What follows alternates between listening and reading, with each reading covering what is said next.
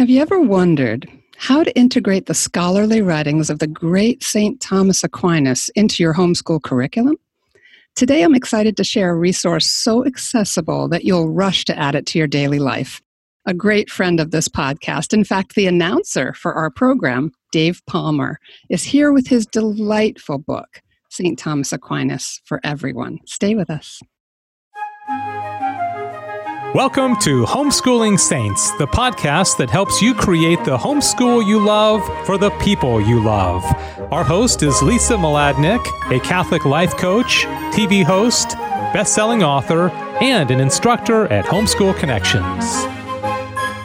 Hi, I'm Lisa Mladinich. Welcome to the program. Today we're talking with Dave Palmer about fun, simple ways to incorporate St. Thomas Aquinas into your homeschool curriculum. Dave Palmer teaches an introduction to the Summa Theologica for Homeschool Connections. He also serves as executive director of the Guadalupe Radio Network's Catholic radio station in North Texas, and that's KATH 910 AM, and is one of the hosts of the radio program GRN Alive, which airs across the Guadalupe Radio Network. He also hosts the local The Good News Show and the KATH 910 AM Interview of the Week, both of which air on KATH 910 AM in North Texas. He is the author of St. Thomas Aquinas for everyone 30 quick and fun lessons, activities, and outdoor adventures based on the Summa Theologica. Dave and his wife Paula are proud parents of three children. The family worships at St. Mary the Virgin Parish in Arlington, Texas. Dave, thanks so much for being with us today. It's really fun having you here after listening to your voice in every episode so far. it's great to have it's you. an honor to be the, the voice of the show and also to be a guest. So thank you, Lisa, very much. Oh, it's my pleasure. I'm excited about this book because I love anything that that takes something that we might be intimidated by that's rich and beautiful and empowering and just opens the door to everybody. So what inspired you to do that? To take this incredibly complex and high-minded, you know, very scholarly work and start to unpack it for us?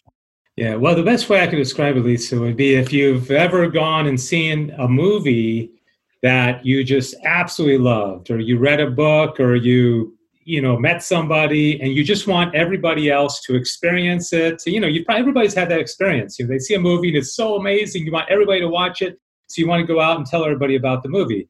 That, interestingly enough, was my experience with the Summa Theologia. And I went to a Catholic bookstore here in Dallas about 10 years ago and for reasons I won't get into, I felt very, very inspired to, to just buy it and read it. It's big, you know, it's five volumes. And I told the bookstore owner that day, I said, I'm going to read the whole thing. I just know I am. And, and she interestingly said she was waiting for the movie to come out. uh, and so it, it, it, fundamentally changed my life. It, it, really did. And, and I know people say that about, you know, silly things, but it really did. It changed the way I see the world. And when I finished, well, even in the course of reading it, I had very young children, and I, and I thought, this is not as complicated as people make it out to be. And there's no reason why somebody has to wait until they're in college to be taught basic principles of Thomistic philosophy. I want to start teaching kids. It's simple enough, and I want everybody to know it. And I don't want you to everybody to wait till they're an adult to start learning uh, basic principles of Christian philosophy. Oh, that's just so fantastic. And just just for my sake, is it Summa Theologia? Is that how you say it? you know, it's funny you say that. I I say Summa Theologia. I I hear some people more intelligent than me that say like Summa Theologia. I don't know that there's a right or a wrong. Of course, I don't know what Thomas would have said, but I, I, say Summa Theologia. If you want to pronounce the C, I won't hold it against you, I promise. Oh, thank you. Because I, I, just can't stand not to uh, pronounce something correctly. I'm such a nerd about that. But so, who's this book for? Talk to, about your target readers in this. Well, the like I kind of mentioned a moment ago, I I really do believe that two year olds can learn basic principle to, uh, principles of Thomistic philosophy. Uh, but it's not written for two year olds. It's written for their parents and their grandparents. It's for if you want to learn the Summa and Thomistic philosophy in a very simple, down to earth way, and then pass it along to your children, to your grandchildren. Lisa, the way I say this is that if, let's say, you had, you and your husband had a strong desire to teach your children a language, Spanish, you know, French, would you wait till they're 18 and the freshman in college to start teaching them, or would you start when they're six months old, when they're a year old? everybody knows that children's memories are, are much better than, we are. Mm-hmm. And there's that, that's, I guess, if there's anything revolutionary about my approach to Thomism, it's that I, I believe it should be taught really young. And it doesn't mean that they have to pick up the Summa and start reading it, but teach the adults and let it trickle down to the kids. That makes so much sense. It's so natural and it's such a part of our homeschooling life. Why do you think, even as adults, we're so intimidated by the theologia?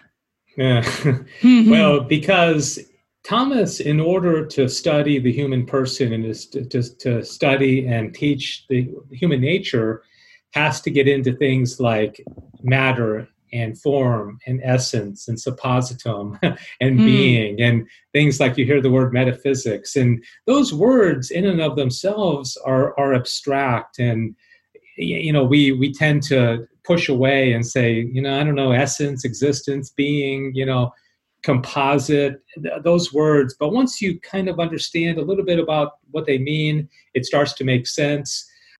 I would say that you know people ask me what what's the summa about and i i quote john 17 3 and it says this is eternal life to know thee the one true god the summa is about coming to know god Every human person, even the atheist, wants to know God. They just don't know they want to know God. We all want to be happy.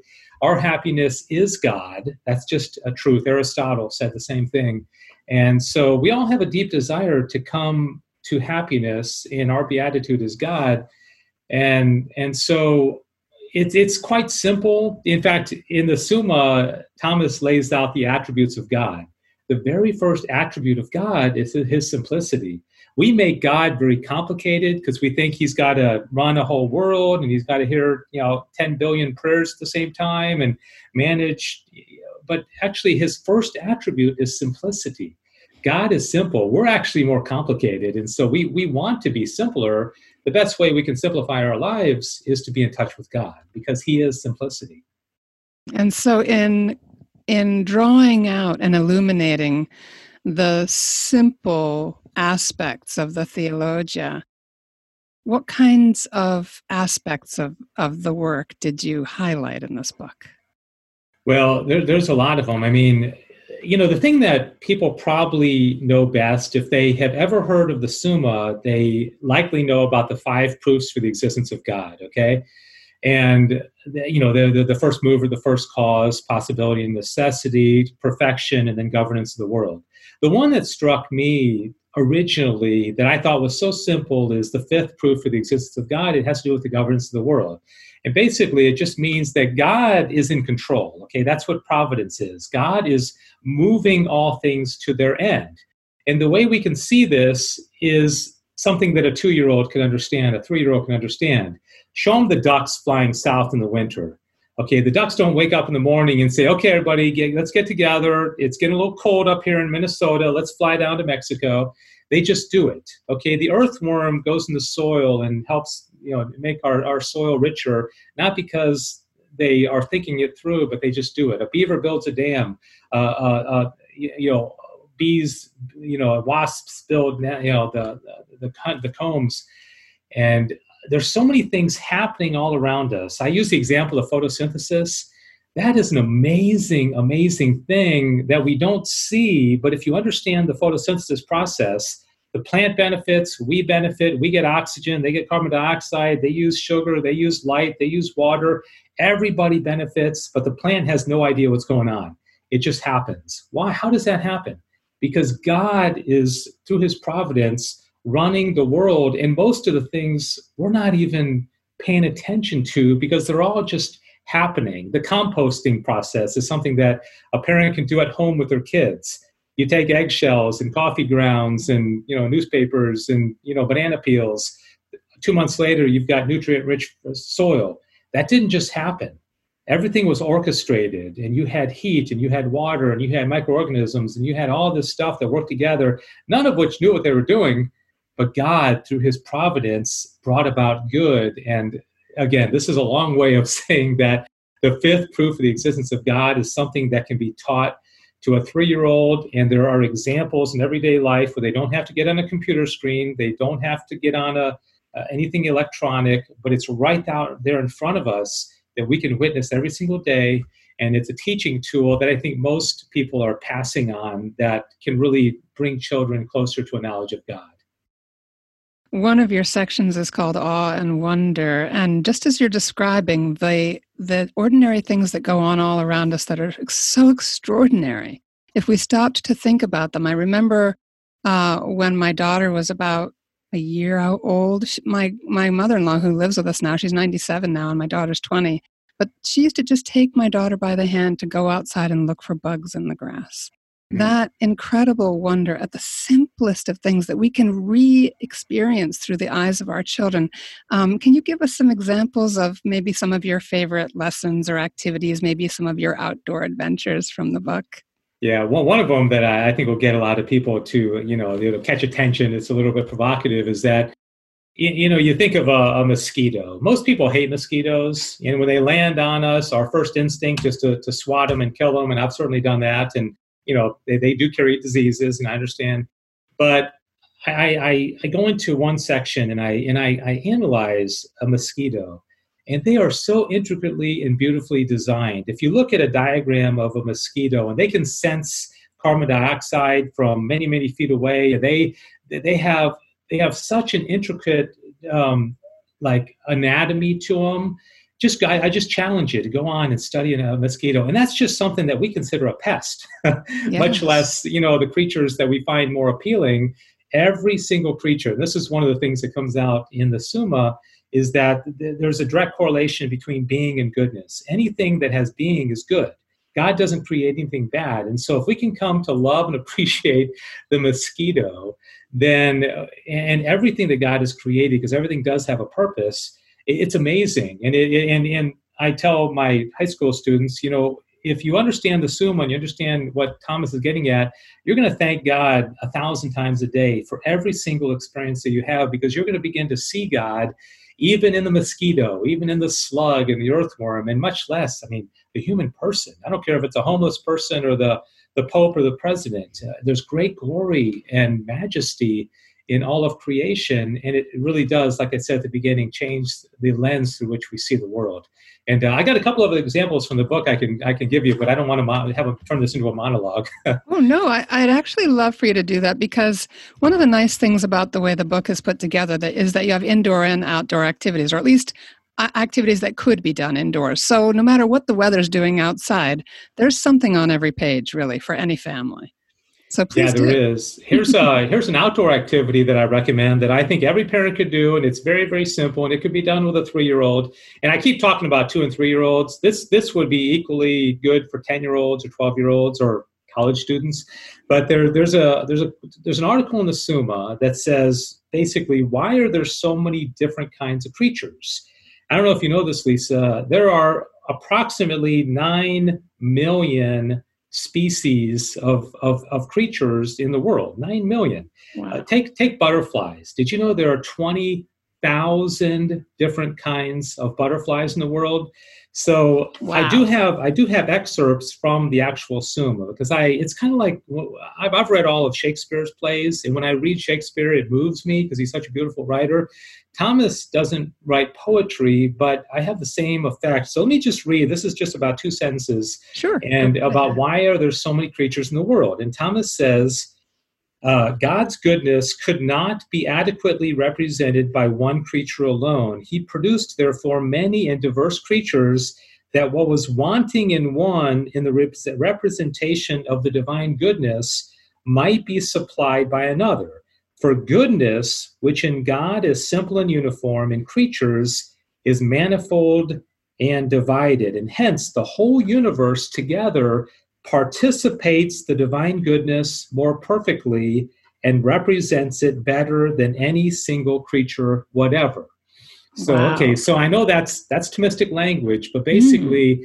here's what you do: you go out with your you, know, you got a child, and you go out to the store and you get one of those 64 packs of crayons.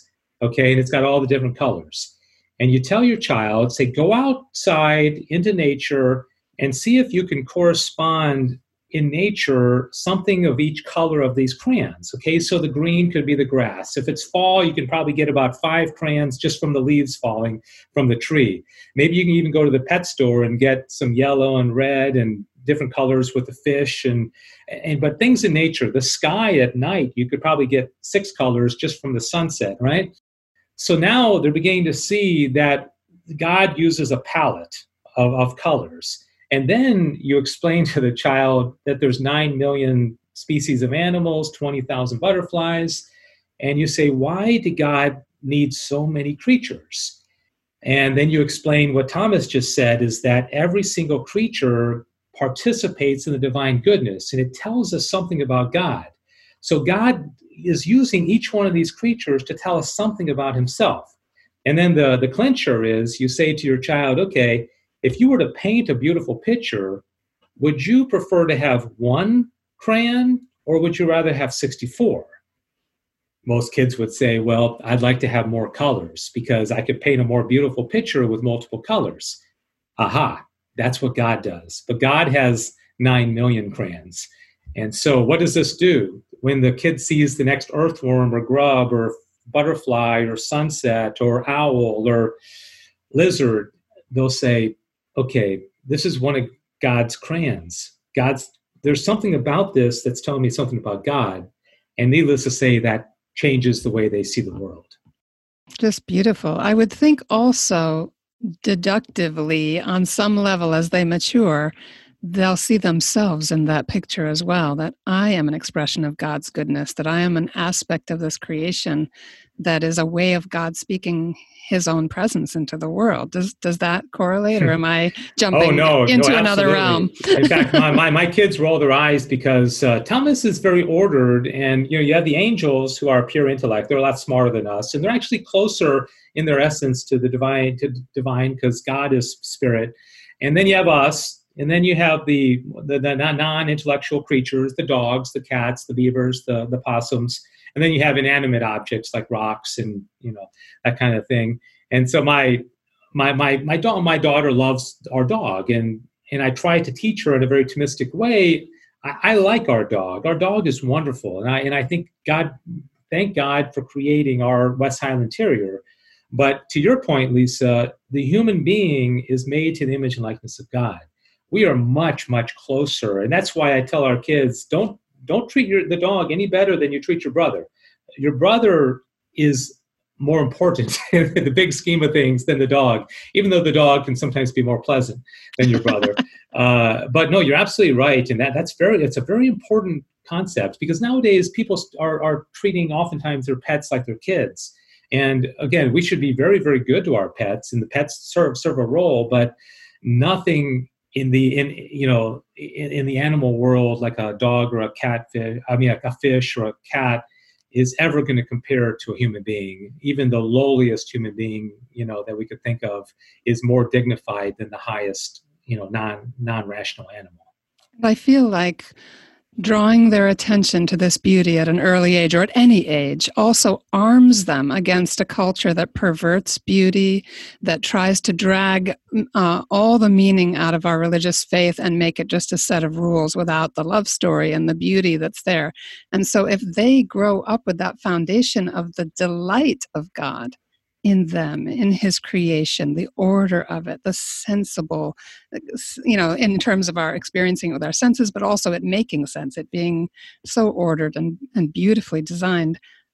It's much harder to take that child in, in college and destroy their faith. I mean, even at a much age, you know, higher age, when they get to be teenagers, and you want to teach them sexual ethics, and you take what I just said about the dignity of the human person, made to the image and likeness of God, you know, with intellect and will, you imagine uh, you know every every sexual act um, has the potential to create one of these amazing amazing creatures uh, you know unrepeatable.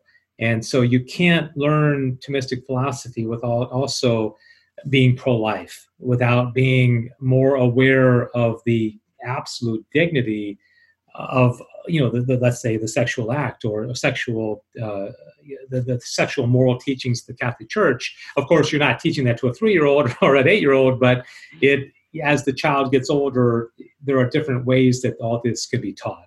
Mm-hmm. yeah it's the foundation for understanding it all. Our innate yeah beauty and the way it reflects God. And and once we catch on to that, once that light bulb really goes off at, at different stages of development in different ways, the dots connect themselves in some way. I know that when the faith is taught in RCIA programs and starts with a foundation of just just the very basic elements of learning to step into the beauty and the order and the purpose of it all. People are able to deal with the difficult questions later on. They're able to to be countercultural later because it resonates in our souls. We're made mm-hmm. for it. Yeah, and you know, my I have a, a six-year-old son who's a special needs autism, and uh, he he wakes me up every morning at about six o'clock and runs, you know, uh, runs into the room, and the first thing he says every morning is, "Daddy, the the, the sun's coming up. Praise God." And oh. he's been conditioned to say that, and he he does, and he he says, "Daddy, it's sunny out there. Praise God."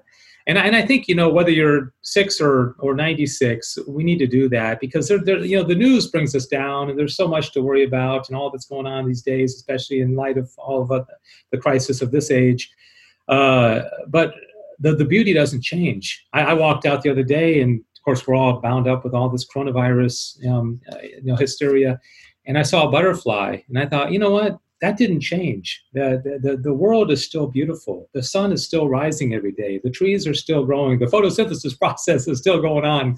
And it's a different perspective. And not to say we close our eyes to the concerns of the world, but, you know, God is good. And uh, the world is really, really beautiful, even in a time of crisis. Amen to that. Amen. I think that's critical for us to remember what's still good, what's still beautiful and focus on that, as St. Paul says, to, to really keep our minds on what's good and beautiful and true. Dave, this is such a rich topic, and we could probably do a series on these. Are you doing a series by any chance? Are there other books in the work? Uh, the, the, the book, you know, it's it's funny. I wrote the first one, and it just covered the first half of the first part of the Summa, and if I were to complete the book series, it would take eight books. And uh-huh. I tell you, I, I must say, I'm, I'm looking for the motivation to get started again. As many people, you perhaps you know, you know, Lisa, writing a book is a real labor of love, and so may, maybe I'll get that second one going. I do have a, a, a, you know, of course, I teach the the class at Homeschool Connections, and that has been such an amazing blessing. And to see the lights go on, you know, with 14, 15 year olds who really, really get this, and they're so intelligent. I'm so impressed with these these young people. But I, I have also a YouTube channel where I teach adults, um, and I go through the whole Summa. And so, if anybody really wants to learn this 10 minutes a day through YouTube videos where they see me and they see a PowerPoint presentation. Just search Dave Palmer or St. Thomas Aquinas for everyone. You'll find it. Your YouTube channel is called Dave Palmer, and that's just what it sounds like. It's Dave, D A V E P A L M E R. This will all be in the show notes, as well as the link to your Facebook page, which is St. Thomas Aquinas for Everyone. And we'll have a link to purchasing Dave's incredible book, St. Thomas Aquinas for Everyone. And the subtitle of that is 30 Quick and Fun Lessons. And they are, they're gorgeous. Activities and outdoor adventures based on the Summa Theologia. I'm going to say it that way from now on because I, cause I trust you. But also just keep in mind that this is not something that's intimidating. When it's broken down like this into these really simple lessons and they're on a different a lot of different levels and there's reflections and things in there too. Dave can you just describe the different aspects of it before we wrap up and then any final comments you'd like different make. aspects of the book yeah how, um, tell us how each chapter or each section is put together. Yeah there, there's a little introduction section that talks about you know it, it poses a question like i said with that one example why are there so many different creatures in the world. Then there's a little introduction section, and then there is a quote from the Summa. I keep it brief because sometimes people get so intimidated by you know anything from the Summa, but a brief because I I think it's important. Like like if we were talking about Shakespeare, we would certainly say go and read some Shakespeare, right? Because it's it's beautiful, and so I want people to at least get a sample uh, of the writing. And then there is an activity that can be done indoors, and then there is an outdoor activity that's done outdoors. And then there's, like you mentioned, the awe and wonder section, whether it's looking out into the stars at night or just something that, like with the mosquito, that maybe you had never thought about before the, the intricacy and the beauty of the mosquito. And then every uh, chapter ends with a brief little prayer to, to close things out. So you get indoor, outdoor. There's nothing electronic on it. Um, of course, I think there's purpose for electronics. Of course, without electronics, we wouldn't have classes on homeschool connections.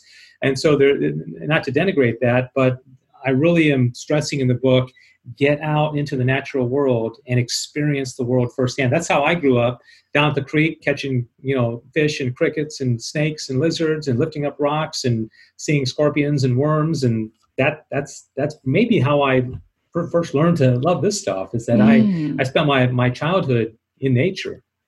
Yeah, and and the thing is, whether you're in a city or in the country or somewhere in between, the price of this book and then being able to use ordinary things and our, our ordinary experience of creation to to just provide endless riches for our children's minds and spirits and even their bodies as they go out to explore and, and their relationships as they start to understand our, our inherent dignity and where we fit into god's plan. I just can't imagine a better resource for a homeschooler with maybe children of a lot of different ages or a or uh, an only child where they really need to have a framework or a parent who's just learning the faith themselves maybe new to the church or or as many of us were you know kind of not that well educated in the faith and had to learn it later, this can step anyone at any stage into the process and and really open up this world of wonder for us. So grateful for this resource, Dave.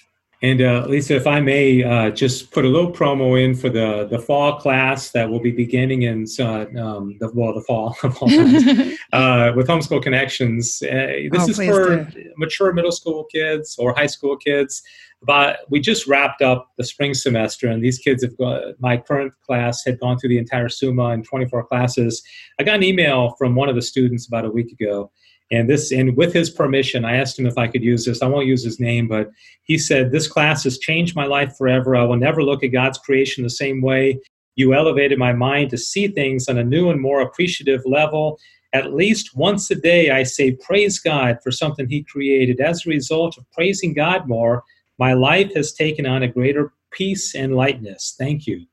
And I wrote him back and I said, this is what it's all about because if something that we can learn that whether this podcast or reading the summa or taking a class can bring us closer to god that's what it's all about. So when i got that email you know how it is as a teacher as an educator uh, we get consolations and you say okay this is why we do what we do.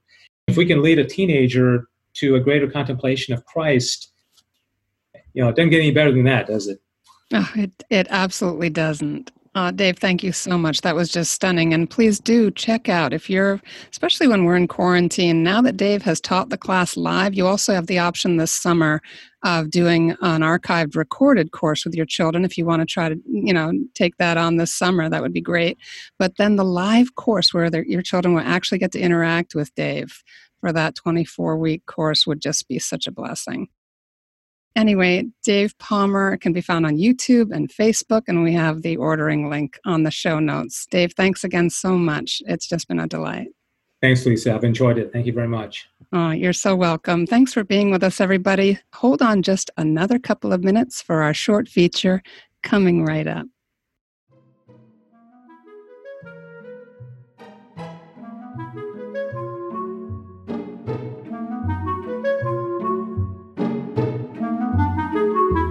Hi, everyone. This is Chantal with From Ideal to Real. I love taking the lofty and trying to make it more practical and accessible, especially in the space of holiness, homeschooling, health, and freedom. Today, we're going to just dive into the reality we're all facing. This massive crisis of global proportions has hit us all differently. In a certain sense, we've all been navigating the same storm, but in different boats. I don't presume to know how your family has endured this time. I will share, however, that for many moms that I've spoken to, and myself included, I'm actually a little bit more nervous about reentry out of quarantine back into the main normal way of living than of being tucked at home. It's been quite blissful in many respects. Our meals have been better, Our rosaries have been more faithful. Our kids have been working through their struggles and spending more quality time together. I've gotten way more done. The garage has benefited, and so has business. And yet, nothing could make me more happy than the thought of bringing the Eucharist back. So, as we begin to think about reentry, I want to leave you with a couple of thoughts. Number one, let not your hearts be troubled. In normal times and in crisis times, relax into the merciful arms of Jesus daily and surrender your expectations and anxieties surrounding homeschool outcomes and just ask the Lord in His wisdom to direct you and prompt you to prudent choices for your family, for curricula, activities, and commitments. When in doubt, do less, not more. Number two, fight for what is worth fighting for. It's time for us to legitimately defend our freedoms. This is a practical battle cry as the world takes on new paradigms of control and many people don't know their constitutional rights. We have to be prepared to defend our right to homeschool and to worship and to practice our faith fully. And really to direct the care of our families as well. Without waltzing into the realms of the extreme, we know from history that heroic action is often required to defend the truth. So now is a perfect time to be shoring up our defenses. Our finances, our food supply, our ability to heal naturally in our homes, and our education resources should be fortified. But surely, educating our children with constitutional awareness is one of the greatest practical gifts we can offer them, even as we teach them to be prayerful, holy, and wise. And that leads to number three. While we seek not to live from a place of fear or overprotection or control, we do want to safeguard the culture of our homeschools. One of the surest ways to fortify our homeschool culture is to welcome others into our homes, even in these distressing times. I invite you to discover again the blessings of hospitality.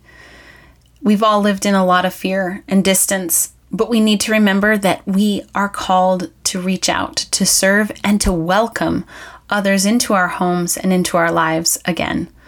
In closing, I invite you to ground your homeschool identity and your family culture in positive, simple daily habits, gestures, and efforts that will nurture holiness, health, and freedom in your homes.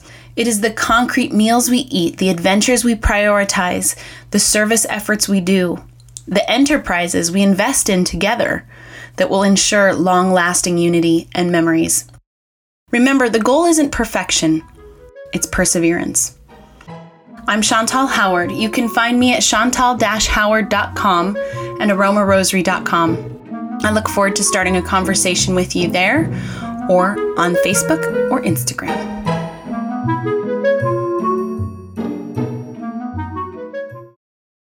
That's our show for today. Our program is sponsored by homeschoolconnections.com, where you can get online courses for your grade school, middle school, and high school student learn from the experts, and make your homeschooling easier. Be sure to leave a review and share this podcast with your friends. And we'll see you next time here on the Homeschooling Saints podcast.